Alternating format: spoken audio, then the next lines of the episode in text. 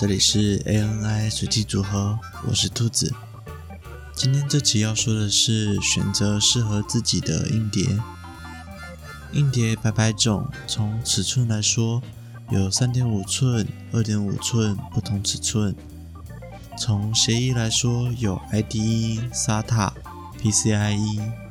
从接口来说，有 SATA、M.2、PCIe。要如何挑选适合自己的硬碟呢？这集要帮你分析，选择一款好的硬碟，让后续升级只需要加装，不需要搬移。那首先要先搞清楚自己的目的，一般文书、游戏还是专业用途？再来定位你的硬碟打算花多少的预算。我建议是在总预算的百分之五到百分之十五都算合理的范围，再超过的话就要看你的用途了。不过这里要提醒各位，越小的 SSD 寿命越短，也越容易损毁，所以在预算内尽可能选择高一点容量最好。然后提一下共通点吧，在预算充足的情况下。接口的选择，PCIe 最好，其次是 M.2。不过要注意一下，M.2 有些硬碟走的是 SATA 协议，也有 M.2 接口只走 SATA 协议。选择 M.2 接口最好选择 PCIe 协议的。我知道这边有点拗口，不过 M.2 接口就是很复杂。但如果通通都选 PCIe 协议的，主机板的插槽选择靠近 CPU 的位置，基本上不会错。最后才是 SATA，如今已经没有 IDE 的接口，所以就不提了。接下来进入正题吧。无论什么用途，至少都要一块 SSD。倘若是文书用途的话，基本上不用特别挑选。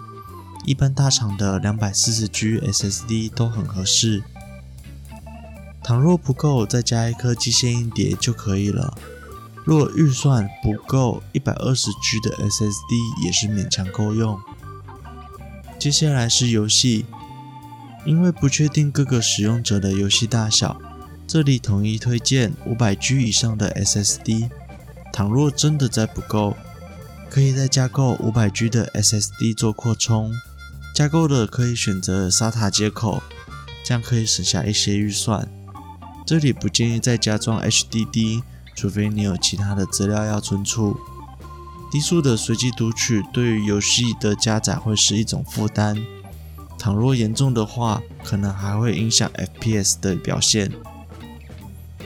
若是要做专业用途的话，因为储存的资料较多，且也极为重要。所以，除了一颗大容量的 SSD 以外，还要准备一些大容量的机械硬碟做存储。建议最少一 T 的 SSD，搭配你预算三十趴左右的机械硬碟做仓库。最好也搭配 RAID 技术做资料的备份，以免硬碟一坏整批带走。当然，还要视情况而定。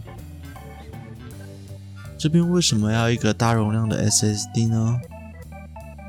大容量 SSD 是为了让你在做专业用途之前，可以提前从机械硬碟把资料提取到固态硬碟中，这样在操作上会比较顺畅。如果没有提到的地方，可以在私讯 IG 问我哦。